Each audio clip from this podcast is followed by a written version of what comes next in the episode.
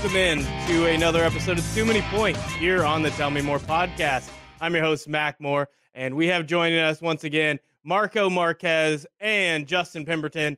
This is basically uh, what Sports Radio 810. Is this just uh, you guys are taking over the, the world? Basically, is that what's happening yeah. right here? Basically, Marco says, "Do not put the stamp of approval on that." His higher ups No, will not okay that. you know, I wi- I wish I was as good as some of the people as the guys that they have on throughout the day. Um, but no, I, I I can admit I am no Soren Petro or Stephen St. John. neither am Okay. I. Those guys are at a whole nother level than uh, than we're at. Hey, Exactly. a radio a radio show is only as good as the producers and the people Yes. who make sure Yes. it keeps running.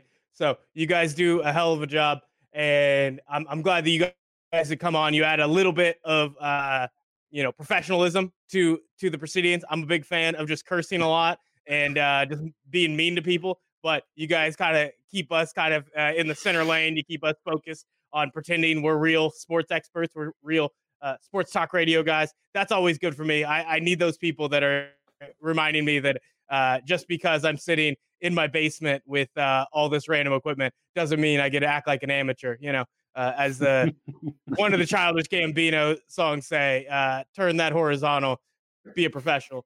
Uh, I got to make sure to do that each and every time. You guys help me with that. But we're gonna get started talking about NFL Week 12. This was a fun week of NFL. I don't know if the other weeks uh, were not as fun or if uh, I just had less work to do and was able to actually watch games with uh, more focus. But this was a week that I felt like even some of those bad games uh, were pretty entertaining this week. Uh, one of those games is the, the, the always entertaining, never going to be a blowout. And in this case, maybe the rudest backdoor cover uh, we've seen in a long time. You got the Seattle Seahawks taking down the Eagles, but not before Oh, Carson boy. Wentz throws a Hail Mary. And the, the, the god of Hail Marys, uh, Richard Rodgers, pulls down another one. This time, I don't even know how he got there, but he did. And sure enough, they also get the two point conversion. They cover the six and a half point spread. And uh, I, I don't know if there's any other, you know, big takeaways from that game. Other, I guess the big thing would be even with that final touchdown, when we look at how the Seahawks played, particularly defensively, uh, that's two weeks where for most of the game, they're able to kind of uh, shut down the opposing team. I'm not going to count garbage time, particularly when, you know, the ball falls to the ground. They don't even get that, and the Eagles offense just looks putrid. We also know that that's how the Eagles offense looks, no matter what the defense is. So when you guys see those games, you see what the Seahawks done in back-to-back weeks. When you walk away, is there anything to take away from this game, or did the Seahawks just get uh, the job done? And we're gonna have to wait for the next couple games to kind of see has that defense really kind of turned the corner and got them to the point where they can be a serious contender down the stretch. Marco, we'll start with you. I thought last night's game was just kind of how we expected. Um, this Eagles team um, is suffering at the wide receiver position. Um, also, Twitter haters out there, don't crap on Carson Wentz. He's he he, suffered, he was one of the top QBs and then has suffered a leg injury. Let's light up on the guy, uh, lessen the load up on the guy. But yeah, it's hard to do that with uh wep- with hardly any weapons out there. Um, but the Seahawks team, I thought that you know the defense, as long as they did well against a team that they're supposed to be doing well against.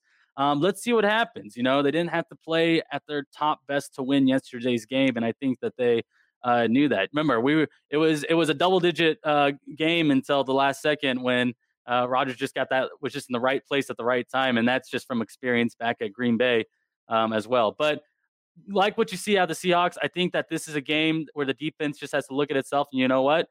We did pretty. We did pretty good. We're we did we did all right for na- for going up against a national football team uh, in prime time. So if anything, it's a confidence booster for the Seahawks. Um, Russell Wilson, he just did have what he what he had to do yesterday. Um, Chris Carson, getting him back into the workload. I thought they did well with him in the run game um, as well. But yeah, I think that, that yesterday's game just went exactly how we you know thought it would go. All right, Justin, as an internet hater, I just can't accept Marco saying to leave Carson Wentz alone. But I'll let you get in and let me tell me if you agree with Marco or if you're with me and the rest of the internet in that Carson Wentz is a quarterback who right now is a career 35 and 31 and one. I guess he got that tie this year, which might actually win them the division. We'll talk about that later.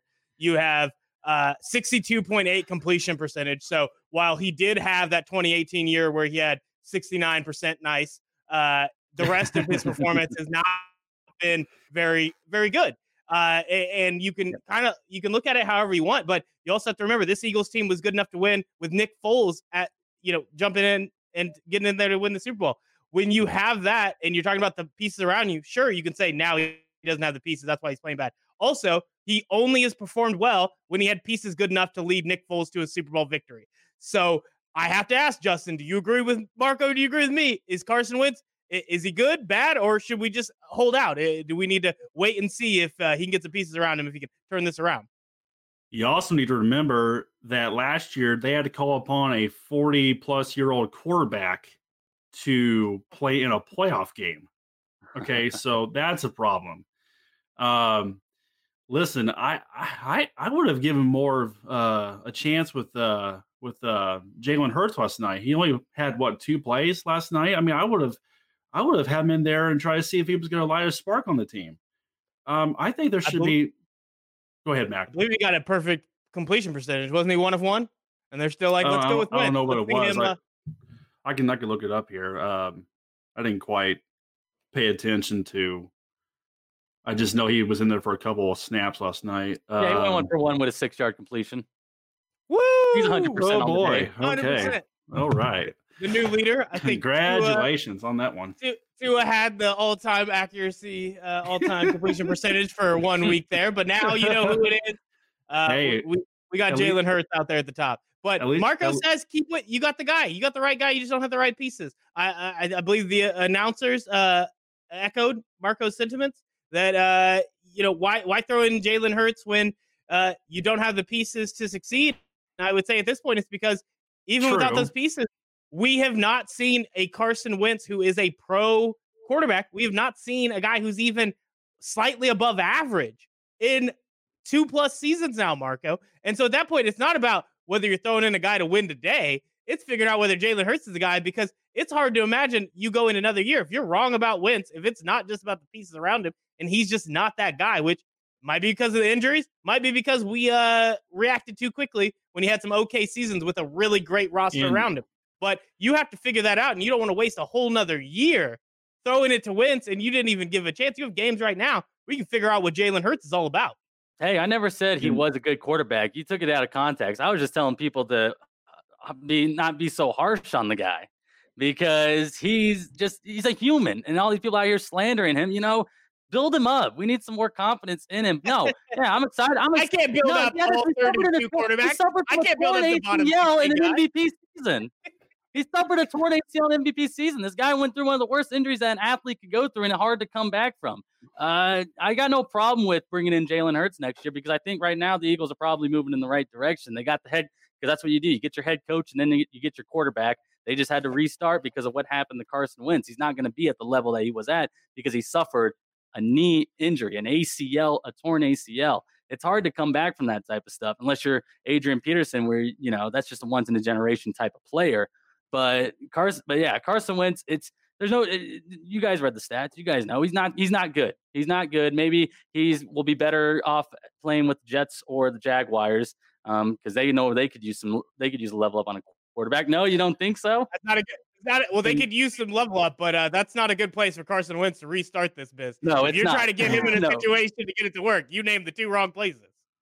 And can we, no, exactly. can we also and can we also maybe uh, look at the possibility of his career, his college career being kind of overhyped because he played at North Dakota State and the fact that it's FCS football, you don't really play anybody. And maybe that's also kind of why the resume of one Chris Klieman, the uh, head coach at K State's a little kind of maybe, you know, overhyped too, because it seemed a little bit easier at that level compared to playing the big boys in the FBS level where you where you get more kind of uh, prepared for your for your next part of your career.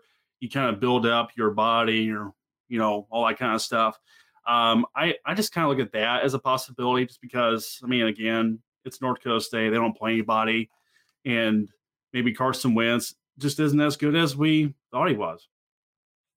I don't think so because uh, one, I just want to get all your sound bites of each time you've talked about Klieman, where it's gone this roller coaster of he's doing well, great and then he's awful and maybe he's overhyped and I, I, I want to get those, but we'll save K State for either another day or later in the podcast when we get to NCAA football. But uh, I do want to say for Carson, I don't think that was. I don't think we overhyped him. I think if anything, I mean, there's a little bit of kind of uh, the the lack of tape could uh, you know help you become you're whoever you look like when you first show up. The reason Carson Wentz was hyped high is because he played really, really well starting out for the Eagles. Before that injury, he looked really darn good. I don't think there were a lot of people who were sitting there saying, after watching him in North Dakota State, I think he's great. I think if anything, there were more detractors. There were more Justins running around saying, uh, he didn't play anybody. Uh, also, Josh Allen didn't play anybody, had worse stats, and right now he happens to be an MVP candidate. So there's a lot that goes into being successful in the NFL, and it's not as easy. There's no reason for me to look back at his college career because that doesn't matter. I'm looking at his NFL career, and I'm looking at maybe we overhyped him from the moment we thought, okay, when he's playing an MVP caliber, that's all about him and not all about everybody that's around him. And so it, it, it's up in the, it's up in the air to me. I, I don't know if uh, it's about the injury more so than the loss of talent around him. He had to deal with both and we probably will never know. It'll be very tough unless we just see Carson Wentz get it put back together and gets past that injury. We'll never know which thing was the the bigger factor. Did we overhype him from the way he played in the NFL? But I don't care about his college career because once again, there are things you can take away that can help you figure out who to pick. But the moment he starts performing in the NFL, I don't mm. give a shit what he did at North Dakota State. I'm worried about what he's doing for the Philadelphia Eagles. It started out good. It's not so good right now.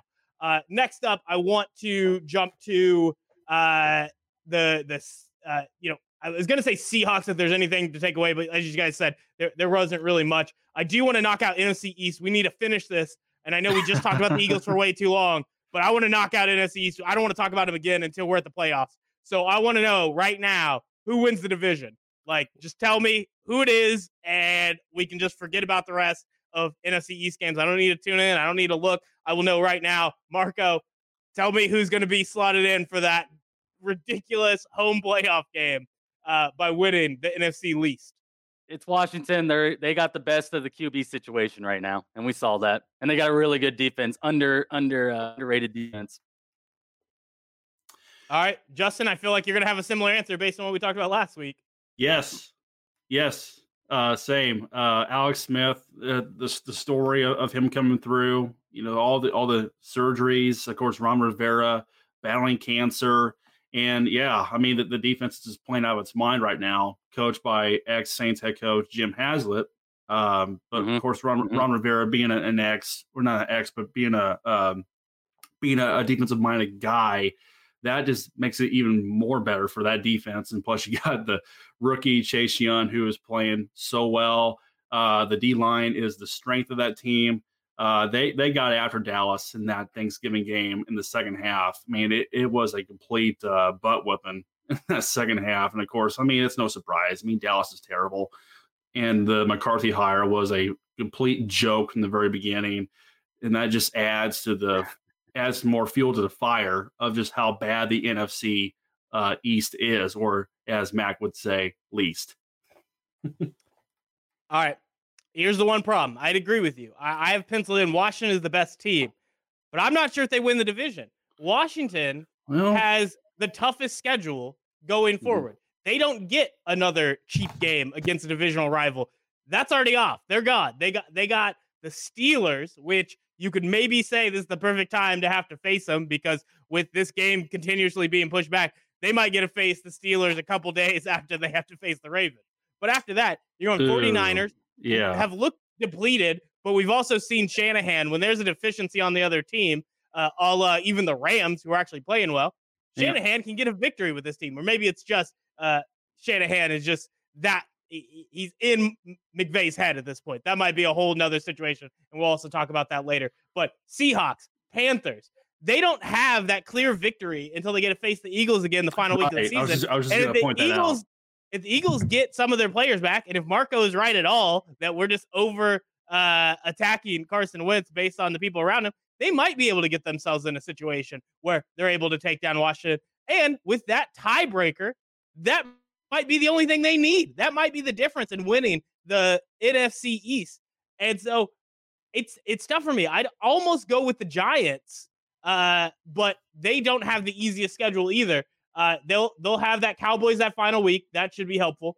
And then you have Seahawks, Cardinals, Ravens, and then right now, uh, you know, I would put Browns as like the easiest team. They're eight and three. The Cardinals are actually the one playing the worst in that group. There, uh, you got just that Seahawks, Cardinals, Browns, Ravens. That four weeks. I can't imagine the Giants making it out of that uh, ahead. But this might be a one game situation. Whichever team gets that one victory might put them in the lead to, to end up winning. So they just have to pencil in Cowboys and uh, hope to steal a game down the stretch. Uh, Cowboys have the best schedule, but are just so awful that there's no point in even talking about it. I, I, I don't know. I, I feel like I, I said last week that it was not based on football, but I would pick just based on history and what I know happens every year. The Eagles just slide in. And right now, with how tough the Washington schedule is, I'm going to keep with it. It's a long shot bet, but I, I am not right. ready to say it's Washington. but Washington is playing really well. I just don't know how they they get out of that schedule with it. You know, it, one win's going to be tough, uh, and you're going to need two to fully clinch it. Uh, I I don't know. We'll have to we'll have to see what ends up happening with them. But uh, right now, I'm just going to leave on the Eagles because I I love long shot bets, man. That's my that's but my hey, favorite thing to do. But hey, it's 2020. Anything is possible. What's the point of putting money on the easy bet in 2020? You're just throwing money away, guys. It's not even worth the thrill of it. Right. So, uh, we we, we want to hit the next one up. We, we're done NFC East. Never talking about it again until playoff time. Uh, Packers Bears. Uh, this is an interesting one because not only oh, do the, the Packers get the 41-25 win, afterwards Matt Nagy uh, we're going down the Andy Reid coaching tree, and uh, I don't know if they're as bad as the Bill Belichick coaching tree, but they're making asses out of themselves left and right. Matt Nagy calls out the defense for its first bad game after he's a, a offensive play calling head coach what? with a terrible offense, and he's calling hmm. out the defense. So I want to know, bad look for Nagy, or, or do you think it makes a little bit of sense? And you know, you talk about what your team's deficiency was, and even though this might piss off the defense that have been holding up, holding your team up, and keeping you with the job a little bit longer, uh, he's still right for pointing out what was wrong. And yeah, the defense did not play very well in that game. Uh, offense hasn't played very well in that game or any game before this season. So uh, I don't know if Nagy should have came out. What do you guys think of Matt Nagy making those comments post game? That that that is a bad bad look for Matt Nagy because come on, I mean, wake up and smell the coffee. I mean, at some point your defense will collapse it can only hold for so long in so many games when your offense can't do crap. I mean, they they can't they can't throw, they can't run. I mean, that offense is a train wreck. So that, that that's a that's a terrible statement by Matt Nagy. And come on, it's you're facing Aaron Rodgers, one of the greatest QBs to ever play the game. You're gonna get burned. You're gonna get beat and he's going to have his moments where he's going to pick you apart. So, I mean, you might as well just take it as what it is. And to say that your defense, oh, this is your first bad performance and oh, you stunk out there, that's terrible. No, offensively, that's where it all starts. And uh, they just don't have a quarterback. They don't have anything offensively. And I, I just, I wouldn't go there. That, that's, that's terrible. Terrible. Yeah, I don't understand that method of coaching when you can just bash the guys, your players in the locker room, um, instead of just bashing them on the media, which is something what Bruce Arians is doing this year also. But let's not forget, Matt Nagy, that you're the person that you were one, you were the head coach that went after that quarterback in Mitchell Trubisky. You're you were yeah. part of the organization when they traded up to the third or second or third, there's me a third pick uh, for Mitchell Trubisky let's not forget, and we can go back to what Justin was saying about uh, uh, Carson Wentz, uh, UNC quarterback. Not a lot of talent over there in ACC except for Clemson. Uh, but let's not forget Matt Nagy. I, I know I understand it. He's just a gr- he's got little man disease or something. He's just a grumpy. He's just a grumpy guy, and he's definitely did not take the leadership qualities uh, from Andy Reid. Uh, what do you what do you what do you what do you expect? You're going up against a future Hall of Famer, one of the top quarterbacks that we've seen in the last two decades, and Aaron Rodgers. Uh, I mean, you you just got it, you got to be able to keep up with them. You got to be able to keep up with that type of offense, and that's what the NFL is now. You can have a pretty good defense, a top ten defense, but is your offense going to be able to have the firepower to keep up? And it all starts with the quarterback. So no, I I Matt Nagy coming out like that is just bad coaching ethics, and it's a it's a philosophy that it just it doesn't make sense. It doesn't make sense. Why bash your players on the media? Why bash your defense when you went out and traded two first rounders for Khalil Mack? Like, come on now. That's just you're just you just going. That's not great coaching right there. I wouldn't be surprised if he's fired at the end of the year. That's fair. I will say that uh I think Matt Nagy's best defense is just blaming Ryan Pace for the yes. Trubisky pick. But uh, right. you know, I, I I think we're probably going to hit coaching a few more times because you brought up Bruce Arians. That'll be the next one up here. And then uh, Sean McVay also had some choice words about his quarterback play uh, in that 49ers game. So that'll be the next one up. But uh, Chiefs beat the Buccaneers 27 24. Tyreek Hill, uh, he broke my fantasy football app. um, I think after the first quarter, uh, we have like uh, big play bonuses. So he had 50 points at the end of the first quarter and the app's trying to be like conservative, projecting the rest. They're like he can't keep this up all game. I don't know. Uh, 30 points the rest of the way. I, I don't know. Maybe that's maybe that's reasonable. Uh, and then he still got 20 points the rest of the way. I was surprised. I thought, generally speaking, that that's not how you would uh, finish it up. But uh, they kept going single high safety. Uh, I, it was actually a perfect moment for me explaining to my wife what single high safety is uh, I was telling her about how good Tyreek Hill is doing. I'm like, well, they keep playing single high. Like, wait, are they doing it again? And sure enough, as I'm explaining it, they throw it over the top Tyreek Hill. So perfect. They they helped me teach my wife what that was. Uh, I don't know if that's what they were planning on doing, but they kept with it. I don't I don't know what the hell they were thinking over there. And uh, who's the who's the quarterback that was just getting murdered out there, and they just never gave him help? Davis, number 24. I feel so bad for that guy. Like that's yeah. that's not fair. That's not a matchup you can do anything about. Like it's not about how good you are. Like you can't go after Tyreek Hill and not have somebody over the top. And uh, you know, I I I I couldn't believe what was happening there. But you know, somehow by the end of the game, uh, it's close. Uh, Buccaneers get themselves in a position, and we we get a few a few good things. Mahomes gets to have the ball in his hands. Everybody's yelling. This is Andy Reid's moment of uh, he doesn't know what to do, and and and his conservativeness is going to to screw him over. But you also have the the classic football viewer that's like, you have to run, you have to run out the clock. You can't give Brady time. And I think either way, uh, Andy Reid would have got killed if you let Mahomes throw it and it's incomplete. You're an idiot for not running the time off the clock. If you try to run the time off, but you give it back to Brady and he wins, you should have been more aggressive. You have Patrick Mahomes at your disposal. Luckily, Patrick Mahomes is in that position right now where he's he's in fuego right now. He's on fire. He picks it up. He ices the game. I know those are mixed metaphors, but he gets the job done. And ah, I just I don't even know if there's another quarterback in the league you'd ever tell, hey, this is a situation where you can run out all the clock. Never mind, pass each play because we know you can get the first down, and that first down gets the victory. He probably, does it. probably Aaron Rodgers, maybe. Aaron Rodgers is in his prime, and I still don't know. I would still been leaning over to Mike McCarthy like, you might want to run it here, boss.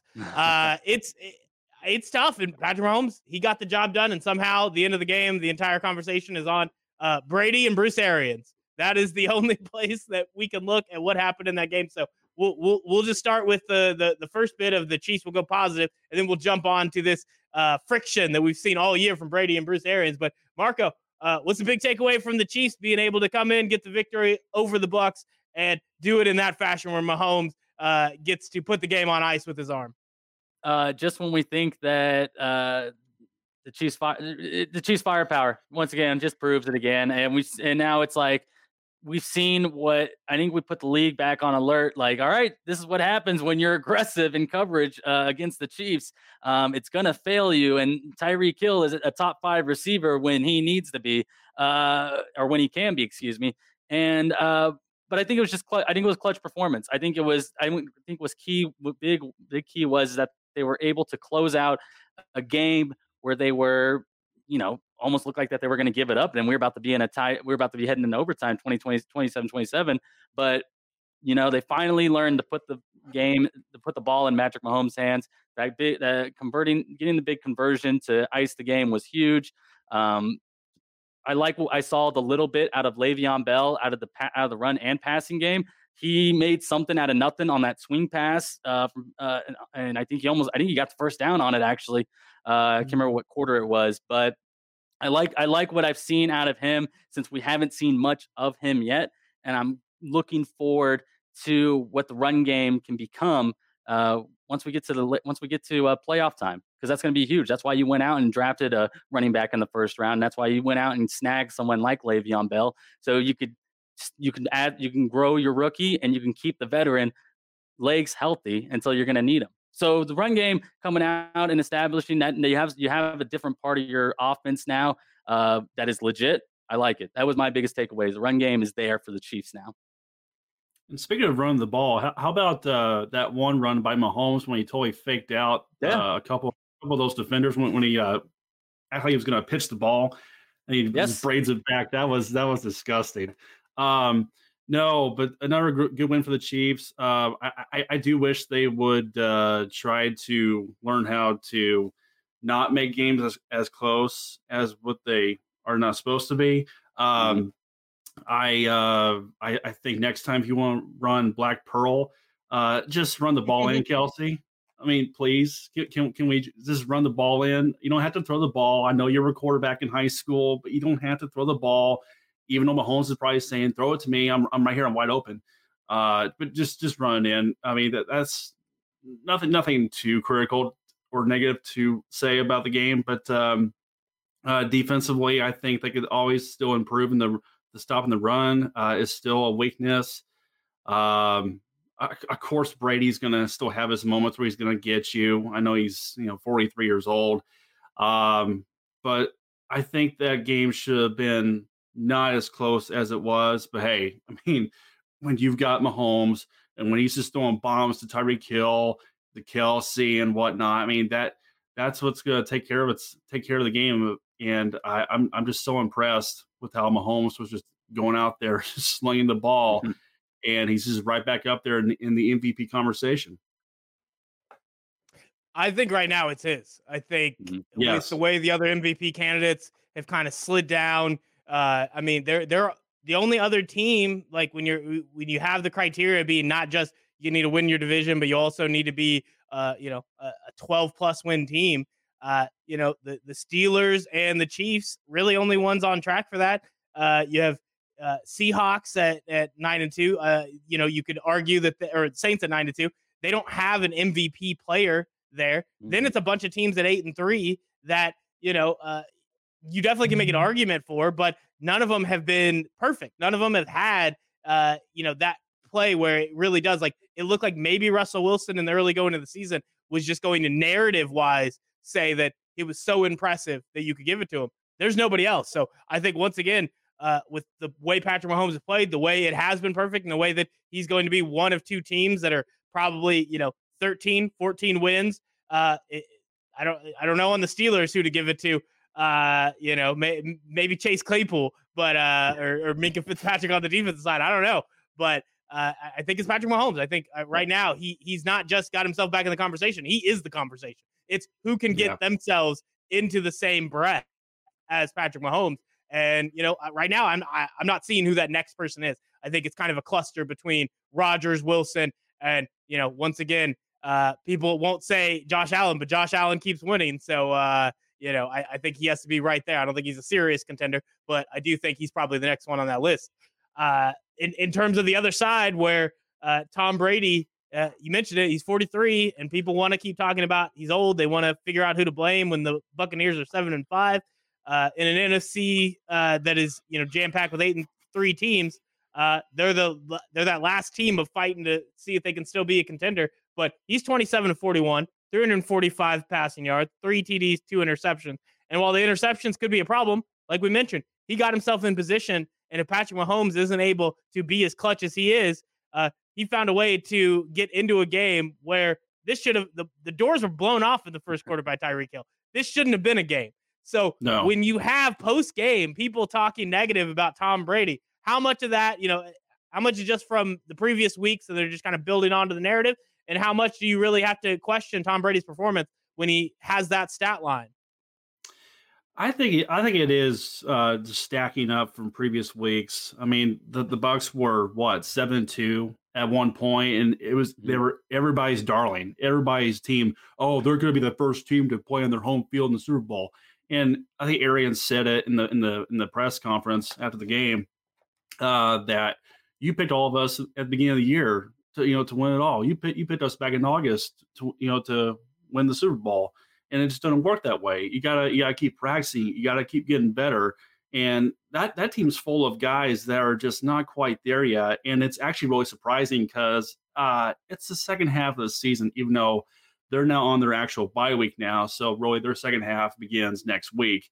Um, but I mean, it, it's go time, and uh, to see Tampa Bay, you know, kind of lingering down the stretch here, that's not a good sign because you're out of options of, of playing tough teams to make a statement. Because rest of the way, you're playing easy teams, so even if you win those games, you're not going to be taking that seriously. And going into playoff time, it's just it's not going to look very good for Tampa Bay. So, I mean, they kind of squandered their opportunities. And can we can we just say this is probably the worst broadcasting performance from one Tony Romo? Uh, because all game no, long, no, he, no, no, he, he he's trying to why all game long he's trying to find ways to keep saying that Brady's like the second, you know, still a top tier quarterback and second to Mahomes and all this stuff. And I don't know if he ever said that. I feel like your quotes are pretty far off on this one, Justin. I don't. I watched the game. I don't remember Tony Romo saying he was the second best quarterback today. I don't remember him saying that. Well, I mean, he maybe he didn't say it like literally, but I mean, he was trying to like find a way to make it look like he was on that bandwagon. And clearly, I think that's the broadcaster not, trying to be unbiased. Well, t- Tony Romo is trying to correct what is an overreaction, I think, from people with Tom Brady. They have been very upset with his performance so far this year, and they keep talking right. about how he went. Well, he chose this. He went to a team with vertical passing with all these players, mm-hmm, and mm-hmm. you know the, the the fact that he's not able to be even better. It's not enough to be better than what the Patriots did last year he should be better with all of those weapons. He should be better than the guy across from him, Patrick Mahomes. And one, that's just stupid because nobody is cross is across from Patrick Mahomes and better than him. It's just not. It's not a thing. It doesn't no. exist. Patrick mm-hmm. Mahomes is the best by a lot. And from there, then it becomes you're talking about a COVID offseason where mm-hmm. they. I mean, I know Tom Brady got in more reps than everybody else was supposed to, but that's still not enough reps to learn a new offense, which is what he had to do. He's had 20 years of an offense that is his, that is built around him, that is all these things that he's learned, that he has receivers that they know. And if they get plugged into the system, they don't get a play until they learn. And now he's going, right. and not only are these new players, this is the Bruce Arians offense. Mm-hmm. There has mm-hmm. been very little mm-hmm. changing it to make it match Tom Brady. And the fact that he's done as good as he has done, and the fact that he's 43, yeah, I'm right there with Tony Romo. It's nonsense to put negative on Tom Brady and pretend like this has been a problem. If you want to do for the Buccaneers team, fine. There, there are things that they need to fix, they need to work on to be better than seven and five. But Tom Brady has done an amazing job when you look at every factor that goes into what he's had to do this year. And so Tom Brady being or Tony Romo being in a position of a quarterback, knowing what goes into learning offense, getting everybody on the same page. Of course, he's going to come out and defend Tom Brady. He's not making the argument that Tom Brady is the second best quarterback. He's not even doing close to that. He's just telling you this performance is magical. When you watch it, you should be impressed. Like, and I'm somebody, I, am right there with you guys. I want to see Tom Brady lose. I had fun watching it uh, the, the few times that the Chiefs defensive line could actually get to him. Uh, I love those moments but I also am not going to miss opportunity to watch Tom Brady do something special, which is be 43 years old, go to a new team with vertical passing routes. And if you're talking about him being 43, he's still throwing it. He's throwing it better than he has in the last three years. So just those conversations, I, I whatever sort of analysis you want to do, fine. But I'm not even sure who these people are that were saying Buccaneers are going to the Super Bowl. I didn't hear anybody having that conversation before the year. Like eh, and occasionally, I, there it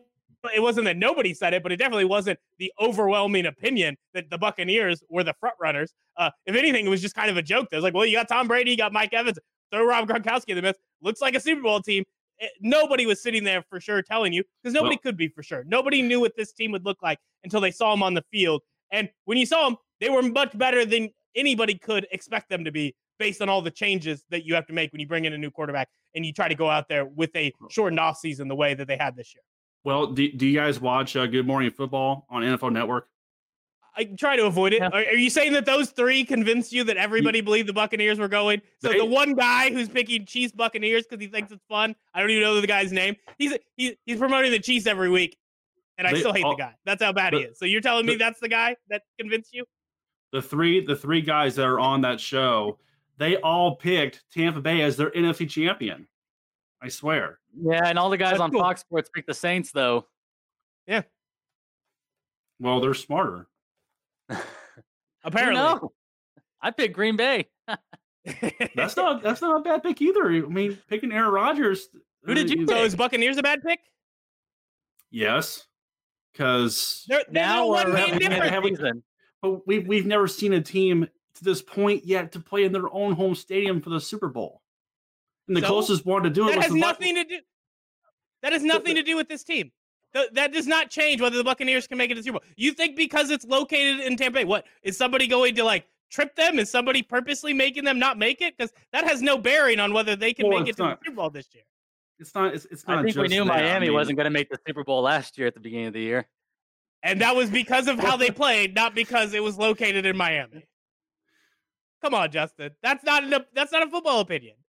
That has nothing to do with how good they are. It, it wasn't just based on that. It's also you're adding an old Brady, old Gronk, and you're adding all these new pieces. I mean, it, That's fine. They're seven and five. It looks, it looks good on paper, but so so they're seven and five despite all those new pieces. So that means theoretically they should have the ability to keep getting better, to keep improving, get more chemistry. So they should be better than their seven and five record to this point. Is what you're saying? They've lost the last two games. They were they were uh you you mentioned it. They were seven in uh three two and uh no I think is seven and seven three and three. They're on a they, they beat the Panthers. Yeah, they beat the Panthers. Mm-hmm. Then it was two three point losses to the Rams and to the Chiefs. Those are playoff teams. So I, I don't know how when you look at that, you see, well, that's not a Super Bowl team, but the Packers are. The Packers who got the brakes beat off them by the same Buccaneers team that you think is not a Super Bowl team. I think every team in the NFC, you're you're just throwing at a dartboard. So uh, I don't think the Buccaneers is any worse a pick than the Packers uh, or the Saints. And I think maybe the Saints is the best pick. But you also have Drew Brees, who needs to come back off of a rib injury, a punctured lung. And, mm-hmm. and you know, I, I think it, it, it's impressive that they keep winning even with Taysom Hill in there. But I don't think that tells you that they're a lock to make it to the Super Bowl. So I think well, the NFC is just it's all over the map. And then on the the AFC side, you're either going let's go with Patrick Mahomes who keeps winning, or we'll go with the Steelers who at this point nobody's proven they can beat them. You know, going back to the Saints, you know, just real quick, and especially with the last few years of their bad luck in the playoffs, when they had the officials, you know, not being on their side, and of course the the, the, the the miracle in uh, Minneapolis happening to them. So I don't know. The NFC is crazy. I mean, there that that is a strong conference, and it's not as good as the AFC. I mean, it's it's better than the AFC because it's really just the Chiefs and the Steelers. I don't know. We'll see what happens, but it's crazy. Well, I think in fairness, it, it's Chiefs and Steelers are the only ones who I really see as, as right, good picks right. to make Super Bowl. But that doesn't mean they're mm-hmm. better than the, the the rest of the AFC. The AFC is also top heavy with uh, as many eight and three teams, you know, mm-hmm. seven and four teams, seven and five teams. The, they have a lot of good talent too. It's just they also have two clear front runners, and the NFC doesn't. Like the closest one, like I said, is the Saints, and their situation they're in makes them where they're not the clear front runner. But uh, do we want to talk about Saints Broncos? Do we want to talk about this old school game? No quarterbacks. Do we? Uh, do we? Uh, I just start with the first one. Should it have happened? Should that game have been played where there is no quarterback for the Broncos? Do you feel like the NFL made the right decision with saying you guys failed to wear masks? This is on you. We're not going to delay this. You have to play, and you know, throw out uh, Kendall Hinton, I guess. I applaud the NFL for doing what they did because it's just, their their basic thing was you you're not following the rules, you're not doing what we want you to do, so you're playing this game without any quarterbacks. I mean, as as much as that look of how bad that looks for the NFL, I applaud them for just putting their foot down on, on Denver and saying, "Hey, you know, you're you're you're not doing the right things here. So regardless of of who's out, I mean, you're you're playing regardless. So, I. What's your opinion on the NFL constantly uh, moving the Raven Steelers like they're changing dentist appointments? Uh, what's your opinion on how they've handled the rest of these games? You know, to to to be honest, I mean, it, all this wouldn't happen if if teams would just do what they're supposed to do. I mean, can, can, but they, can they, they, can, they've ruled just... that the Ravens did. They're they're they're ruling that the Broncos quarterbacks are the only ones. That's why they've moved the game, is because this can happen. You can get uh, outbreaks. You can have this. That's the the risk you take trying to play in a pandemic. But if it's not deemed to be your fault or a a, a, a grave uh, you know error on your part in terms of following the protocol rules, we will try to work it around to keep moving it and make sure that the game play. They're, they're basically saying we're going to play no matter what, and we're not going to week 18. I don't know what they're so scared of week 18, even though they for years been trying to add extra games to the schedule. But apparently, week 18 is too scary for them. I, I, I think w- with that setup, I could agree with you that they at least held the Broncos accountable. But let's not start blaming these other players for getting COVID when we've yet to have anybody say specifically that they did something horrible to, to, to make it happen. This is going to happen when you try to play in a pandemic. There are going to be teams that have outbreaks that have this. Like that's that's part of the game now. That's part of what you've decided to do by having an NFL season. Yeah. Marco, how have you feel about it? That's how I feel about it. Pat Shurmur, Pat Shurmur's offense coordinator. I guess I, I'm I'm ex- I I don't know. I guess I'll maybe watch the Broncos this week, catch them on Red Zone. Um, but hey, Kyle Shurmur's back, former Chief. Woo. Yeah. Woo. Well, I guess I will be watching this week. They play the Chiefs. I still wanted John Elway to have to come out of the press box and play yeah. quarterback for at least one play, but we didn't get it. Uh, NFL no. uh, does oh, not they, care for the. They they want us to watch garbage football games where they didn't let a quarterback play, but they can't give us anything fun. You couldn't let the Broncos pick up a random flyer to be quarterback. Right. I, I it's did, not fair. Like just yeah. at least be entertaining if you're gonna do stuff this stupid. Did, did mm-hmm. you catch the story that the league uh, forbidden the Broncos for letting one of their assistants to suit up? The Broncos yeah, were wanting to like the the, the quality, the offensive quality control coach. Yeah, let him yeah. let him play, guys. It's better than Hinton going out there having not played quarterback in forever. Uh, I mean, I get he was a high school uh, state champion at quarterback, but Jesus, you can't just throw him back there. There's a there's a reason. Uh, I guess that turns us to another question. I was gonna save this for when we talk about the Browns, but we're just not gonna talk about the Browns. Uh, somehow they keep winning. Baker Mayfield uh, keeps throwing bad passes. The the one that they keep showing though, and I think it was uh you know not not to put you guys in a rivalry, but uh uh six ten Carrington Harrison uh, uh he had uh, could you make this pass? That Baker Mayfield guy wide open in the end zone, like 15, 20 yards down the field. Could you make it? And uh, so I'll just start with Marco. Marco, can you complete that pass? No, I'm can not you beat Kendall Hinton and get one, one, one completion? You can't do it. I don't even know if my hand can fit on a football or grip a, or hold an NFL size football. I don't Justin, know. No, I'm never going to say that I can make a throw.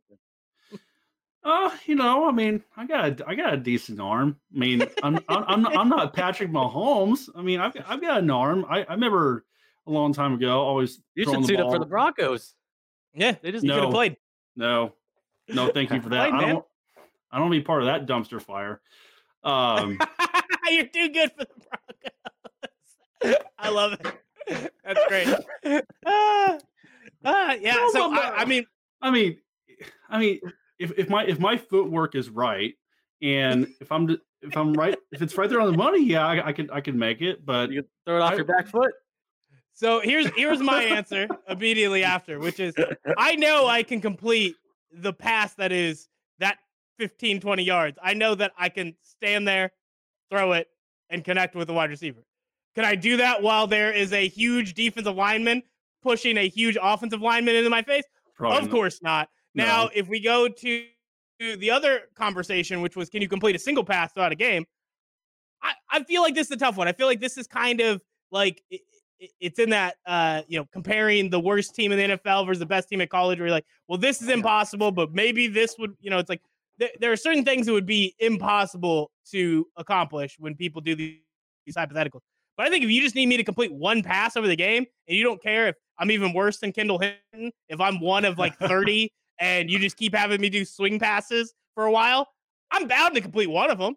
Like do one of the little toss forward plays. I guess that's where it kind of got more murky was uh, people started making arguments. Well, it's like, are we getting rid of like an Andy Reid type pass? Because I think Andy Reid could get me three completions. Uh, they're gonna they're not gonna be real plays. They're gonna basically be running plays. I think he get me three completions.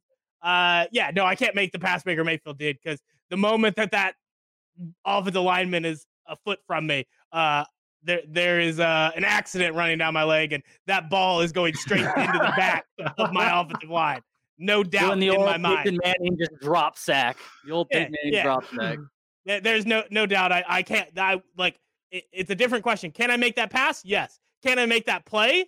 Like you put me in Baker Mayfield's shoes, uh, it looks much worse than what we saw from Baker Mayfield when he missed up. Uh, but uh, the other thing being, uh, I said we would talk about coaches. We keep going down the line.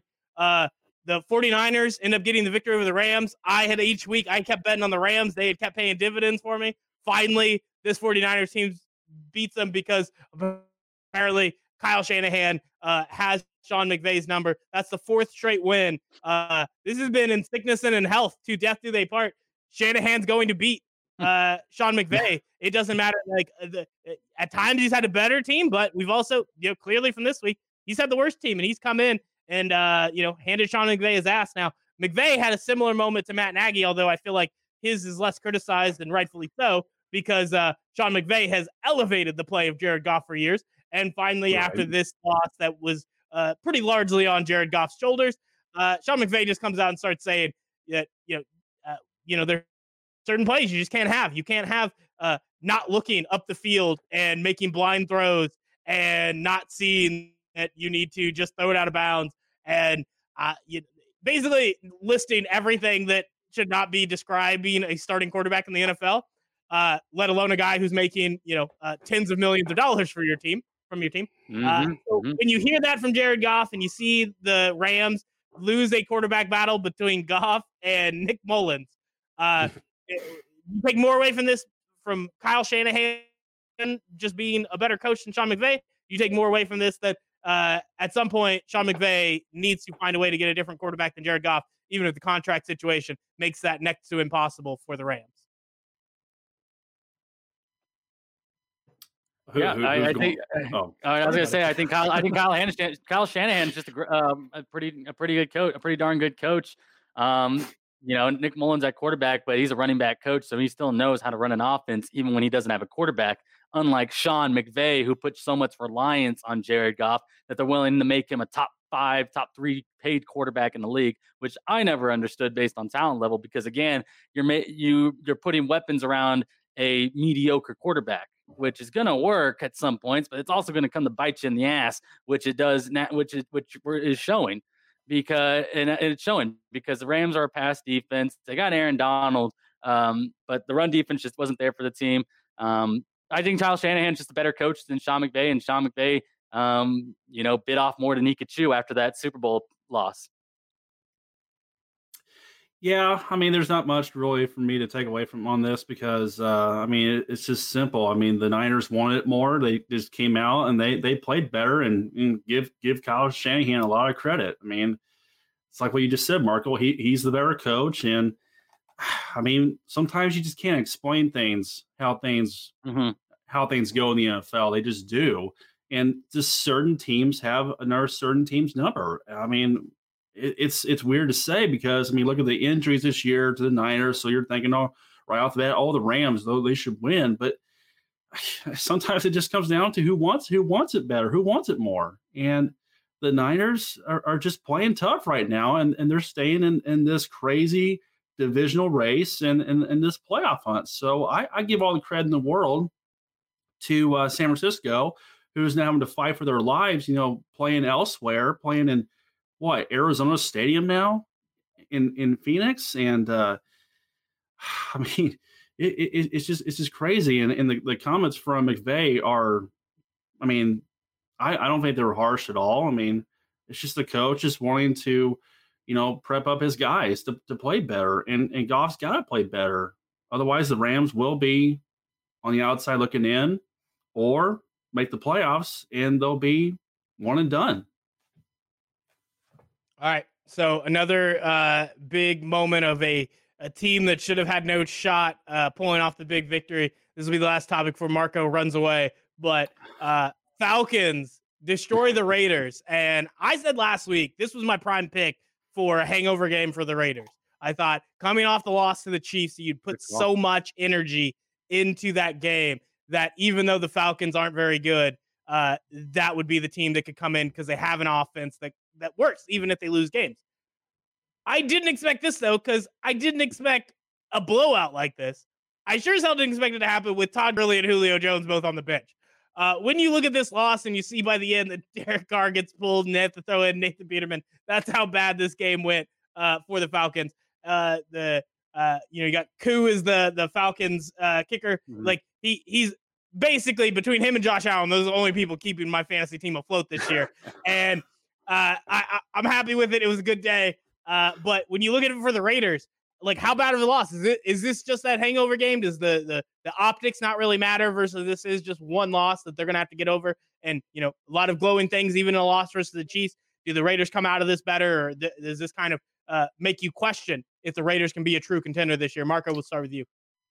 Um, I'm, I'm. Uh, this gave us a first look. I'm really interested what they are going to do after this week because they play the Jets, and if they hopefully they don't lose to the Jets, or else that is an emergency. But then they play a team like the Colts, who's going to probably have Forrest Buckner back. Um, we saw what Tennessee could do to that defense, and I'm interested to see if the Raiders could do something similar to that. Can they put up points on a, on this good of a defense? I think, like you said, this one was a trap game for them. It was a highlighted trap game. Um, against a team that, eh, eh, on eh, on the road. So I'm very curious to see what more out of that Colts game. But I take a joy when the Raiders lose. I take a joy when the Raiders think they have a chance at the division each year. Um, Don't we all? That, yeah, exactly. Uh, it's it just shows again that the first half of the season does not matter in the NFL really if you are a true playoff team. And I think the Raiders are going to sneak in into that spot where the where the NFL that the NFL created this year, and that's that seven seed um, which I'd be really hyped for if the Chiefs are the two seed because that'd be an awesome playoff game. Um, but anyway, it's it it's just one of those things where I think the Raiders again they they thought they were better than this team and then they got humbled.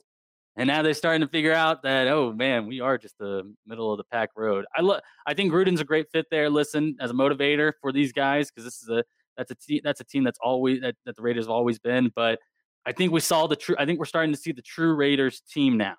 It makes me frustrated as a Chiefs fan, though, that the Falcons defense was able to do what they did to the Raiders defense and get to Derek. Carr, how easy they did it. That's my only frustrated part about it. All right, Marco, quick answer real fast, and I'll jump to Justin. But Marco, yep. you said Raiders slide in that last spot.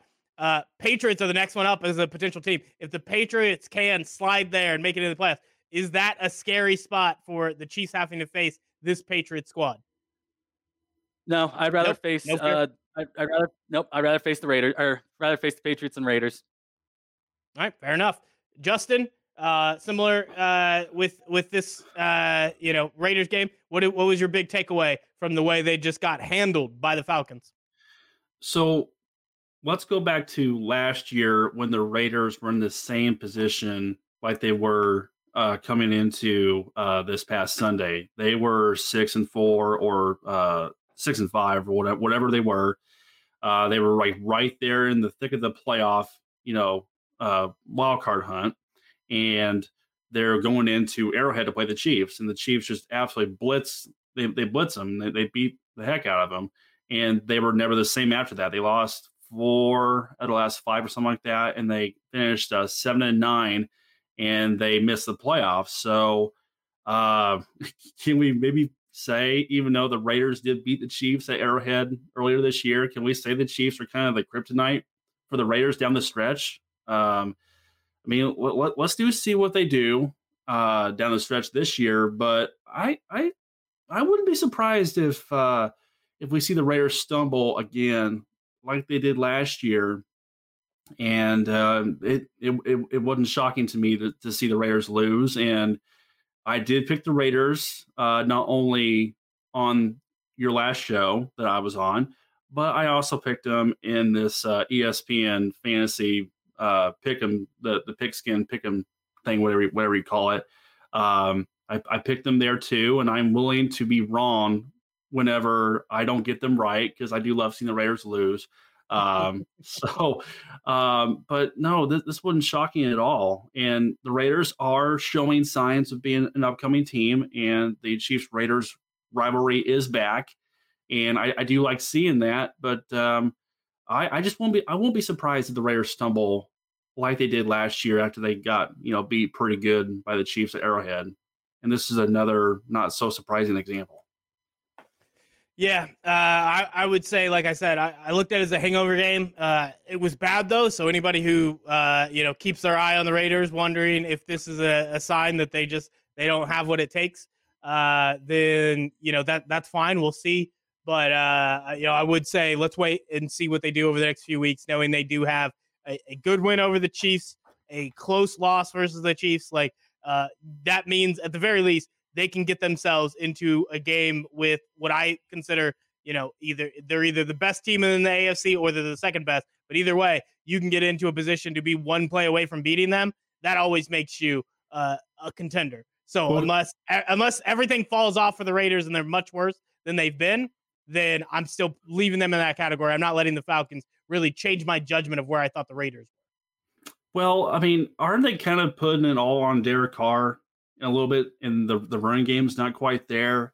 Um, well, the running game was there. This is one game where it didn't work, and you know that's tough because you have a guy like Gruden who he wants to run the ball, and you get stuck in a game where you're down and you have to make that decision: do you keep running or do you put it in Derek Carr's hand and try to get him back?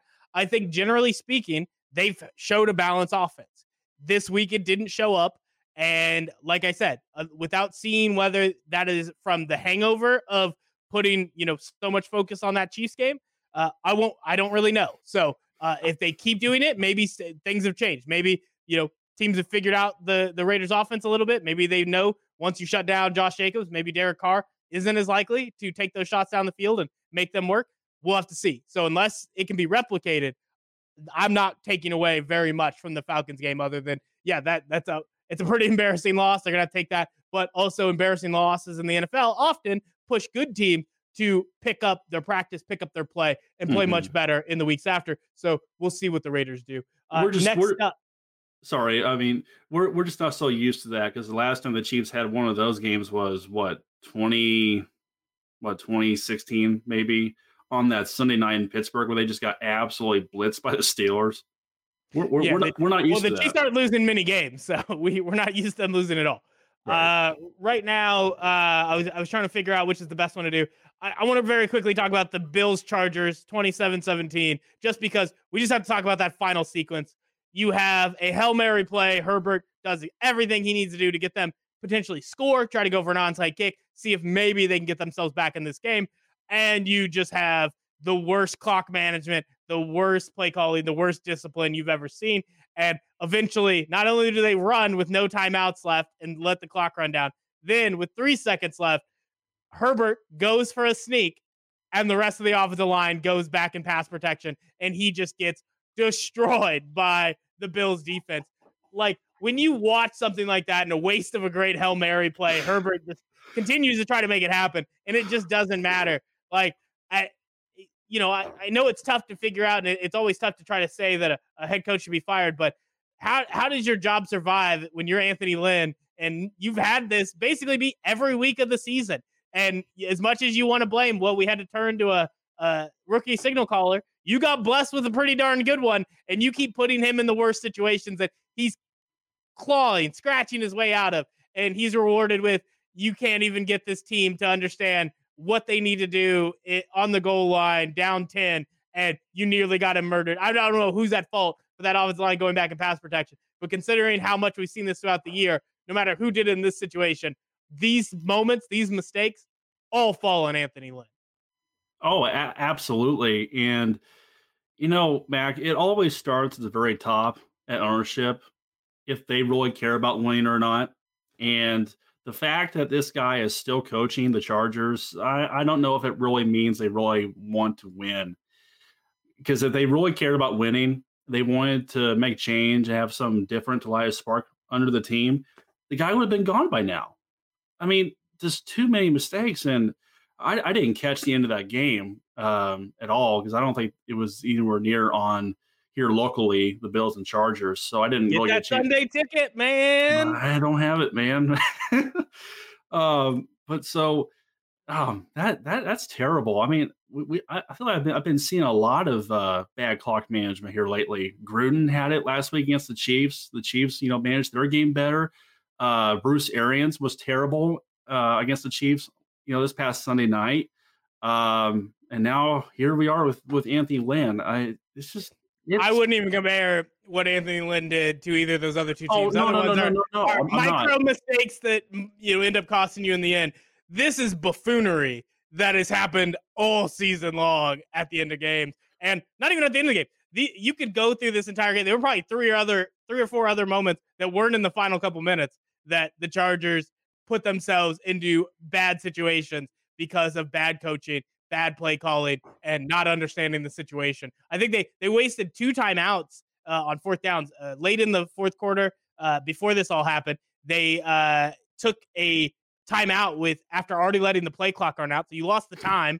Then they don't call like when they call the timeout instead of taking the false start, they could have still made the field goal from where they were at, but instead to burn the timeout to save those five yards, you get a slightly better field goal opportunity, and you've lost time and timeouts going down the stretch, which puts you into that last situation where all hell breaks loose. And I think they did the same timeout situation in the first half. So this is just constant with this team, and it's it's it's pretty crazy uh, how bad it's been and how great Herbert has still looked in you know in spite of it. So you know kudos to him, but there's only so long you can go back there with all those things breaking down before you get broken. And I thought he might have gotten broken on that final play. Luckily, he was fine, but uh, that Chargers team is not fine. Uh, they they need to you know clean house. I don't I don't say that lightly, but uh, you don't want to waste Herbert's rookie deal with a head coach oh. who's not getting everybody to uh, play up to their potential. Um, next up, I do want to. Uh, I'll let you get your last thing, and then we'll jump into my final topic, which is just a look at who's a real contender uh, but Justin, go ahead. No, I, I was just going to throw this out there as a possibility, and that's can, can we maybe say that the players have maybe quit on Anthony Lynn? Maybe I mean minus Herbert and maybe minus a few others. Can, can we maybe say that the, well, the team has, has quit? I, I, wouldn't say that they're they're competing in every game. It's mistakes that are you know they're sent out and put into bad situations, and they keep losing because of those. But in terms of the effort, uh, you know, you'd have to point to me to specific instances where it was an effort issue. Uh, they, are being put into the wrong situation. They're trying their best, and you know, like, you know, the pass protection it wasn't like they didn't block well and let Herbert get killed. They were put in the wrong protection. They dropped back two yards, and Herbert's diving forward at a defensive line that isn't moved back because they're not run blocking. Like that is a coaching problem. That is whoever told them they're not on the same page. And I, am you know, m- maybe there's some parts where it's effort, but at this point, it seems like they're still shelling out, and it doesn't matter because Anthony Lynn is not putting them into a, position to succeed. Uh, then the next up, uh, you know, I, I said we'll go contenders. So right now, I think top three teams in the league, it's Steelers, Chiefs, Saints. I think even with Drew Brees out, I think the fact that they keep winning, I'll put them into that category. It's just like I said, really hard to put money on them as the the favorite when you still don't know if you're gonna have Drew Brees back and healthy for the playoff run. Uh, but that's still the top three. From there, you have five, eight, and three teams. And you have the Titans, you have the Bills, you have the Browns, you have the Seahawks and Packers on the NFC side. Of those teams, pick one. Who is the real contender to compete Ooh. for a Super Bowl this year? I'll I'll go with last year's uh, Cinderella story. I'll go I'll go with the Titans. Um, I mean, they are just they're they're playing exactly the way they are, and they're not apologizing for it. They're they're not going to change who they are, and I really like that about about the Titans. And of course, Derrick Henry. What can we say? I mean, the ultimate best uh, running back in, in the game. Um, they play physical, and they they absolutely took it to the Colts on on Sunday. And I was actually expecting that to be a close game like it was last time down in Nashville. Actually, was it was it close last time in Nashville or no? Did the Colts? I think I think the Colts. It, I don't know if it came down to the wire, but it, it wasn't a blowout. Colts did not win by a lot. I don't think. I could be okay. Wrong. Yeah. So, but the point is, I was I was expecting those two to be in a in a tight battle, but mm-hmm. Tennessee absolutely just took it to them. And I think right now, I mean, out, outside of um, 34 17. So it was a decent. Oh, okay. Okay. Not not a blowout. Okay.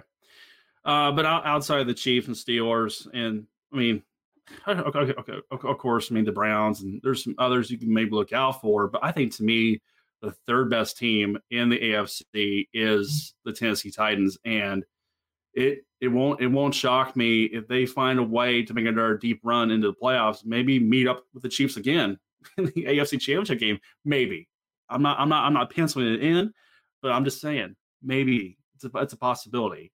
But I really like that team.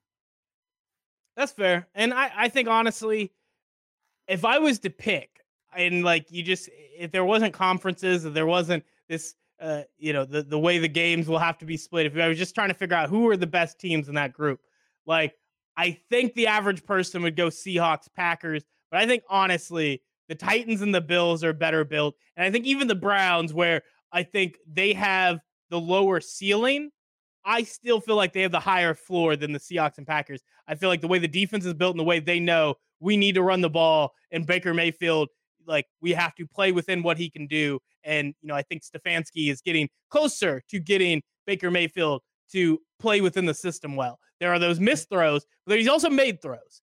And mm-hmm. so I, I I would argue, I mean, it's probably not the Browns, but I think the Titans and Bills for sure are the better teams. The problem is those three are all in the AFC. Like if I'm picking right. a Cinderella, I'm picking a Super Bowl contender. I'm I like if I, am thinking it's Chiefs, and then if it ain't the Chiefs, it's the Steelers. You know, like that's how I would like pick the hierarchy. It's like either the Chiefs make it or if they fall, like I just imagine it's the Steelers to get through. Uh, so I have a hard time imagining any of those three doing it. Then it becomes difficult on the NFC side because I just like I don't even know if the Seahawks and Packers are better than the next group of teams. We talked about it earlier with the Bucs being at seven five. There are seven and five teams that I'm like, I, I don't know. I don't know if that if either of these two squads are better. I would have to go with the Packers just because I think they play the more complete game. I think you have Aaron Rodgers, who this year is back to MVP form. I think mm-hmm. at times the running game hasn't gone well, but Aaron Jones also is a guy who, when the situation is right, has dominated in the run game. So you have that as a possibility down the stretch. The defense has gone back and forth. They've had some bad games, but they've also had times they've made the right plays at the right time and they have talent there. So with the Seahawks, I would need a couple more weeks to see if this defense, like we said, they've played better the last two weeks, but one of them's the Eagles. That doesn't count. If that defense is better, I might change my answer to the Seahawks. But for now, I think it's the Packers. I think with knowing that the NFC is wide open to me, I would not pick the Saints. And so that gives me more, whichever team it is, has to come from the NFC. And I would say right now, the Packers have a slight edge over the Seahawks. Although, like I said, I'm not sure that they're better than the Titans and Bills. I'm not sure how much better they are than the Browns. Uh, that's the weird spot we're in with these eight and three teams right now. But that that's what I would pick. That's what if I you know we did redid Super Bowl bets. I think I still would have Chiefs. And then mm-hmm. uh, on the NFC side, man, it's I think I picked Seahawks to start the year. I'm not moving. You know, like uh, uh, there have been a lot of reasons for me to budge, but because there's nothing that pushes me to another team, I'm keeping with the Seahawks, which that's a good way to hedge my bet. Pick Packers as the real contender here, but keep Seahawks as my team. that's that's the number one way to win at betting is uh you know bet two ways and then pretend like you got it right. Um, any other NFL stuff that we need to hit before we get on out of here? Um, I, I was just gonna you know kind of uh, jump in on, on your point with the Seahawks. Um, they're definitely a team that can make a run, especially with this defense. I mean, if they play the way they did. of course, I know you said Eagles don't count, and I and I, I agree because the Eagles are just playing absolutely terrible. Of course, they're in that awful division. Um, but if they play the way they have last two weeks, and if Russell Wilson and DK Metcalf continue to you know dominate, and then of course you get uh, former K Stater Tyler Lockett, you know, involved, and he can have a big game every now and then, like he did a few weeks ago when he had what 50 fantasy points that one night against the the Cardinals on that Sunday night. I think it was. That probably was. when he had he had he had three touchdowns. He had uh, 15 receptions for ooh, how was? Almost 200 yards, something like that. Uh, I, I, got beat bad because of that. Thank you, Tyler. Um, uh, but yeah, Seattle is definitely a, a team I think nobody wants to play come playoff time. That's only if the defense can continue to get better and just keep stacking their performances and just getting better, better, and better. Because we know the offense, they're going to score because Russell Wilson is one of the premier quarterbacks in the league. And they've got one of the best duo receivers, as we just talked about, or as I talked about with uh, DK Metcalf and Lockett. So, hey, they're they're team on the on the lookout.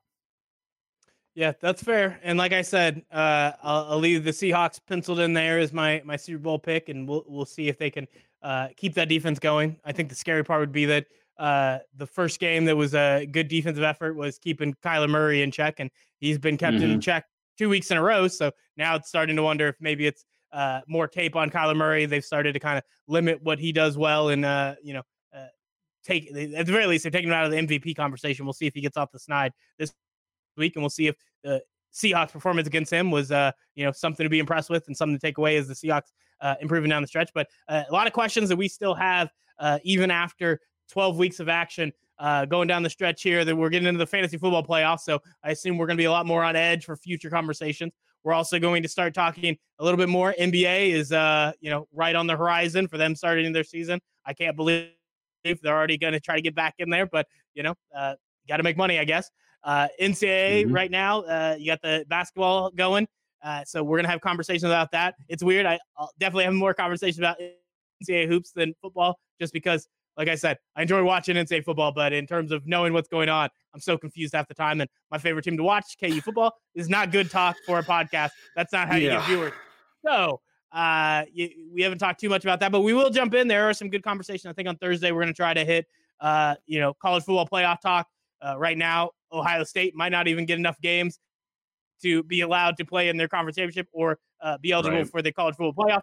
So there's a lot of interesting things happening. As always, uh, everything is pulled into the, the gravitational pull of uh, COVID, and so we'll have some conversations there about kind of what the NFL is looking like. Do they get that game, Ravens Steelers tomorrow night? Will we be able to recap that on Thursday? Uh, will, will there be some issues with uh, KU playing against Kentucky uh, in basketball and just coming off a uh, you know a, performance where they were in contact with a team that is now in you know in quarantine had a, a COVID positive. Uh, we, we're going to have to face that in even more sports as we get going. There's going to be more of those stories, and we'll start talking about those. But that'll be on Thursday's episode. So tune back in, uh, same same time around the noon hour. We try to get in our sports talk with you guys. So uh, fans, make sure you come back and we will definitely have too many points for you on the Tell Me More podcast. That's all we have for today.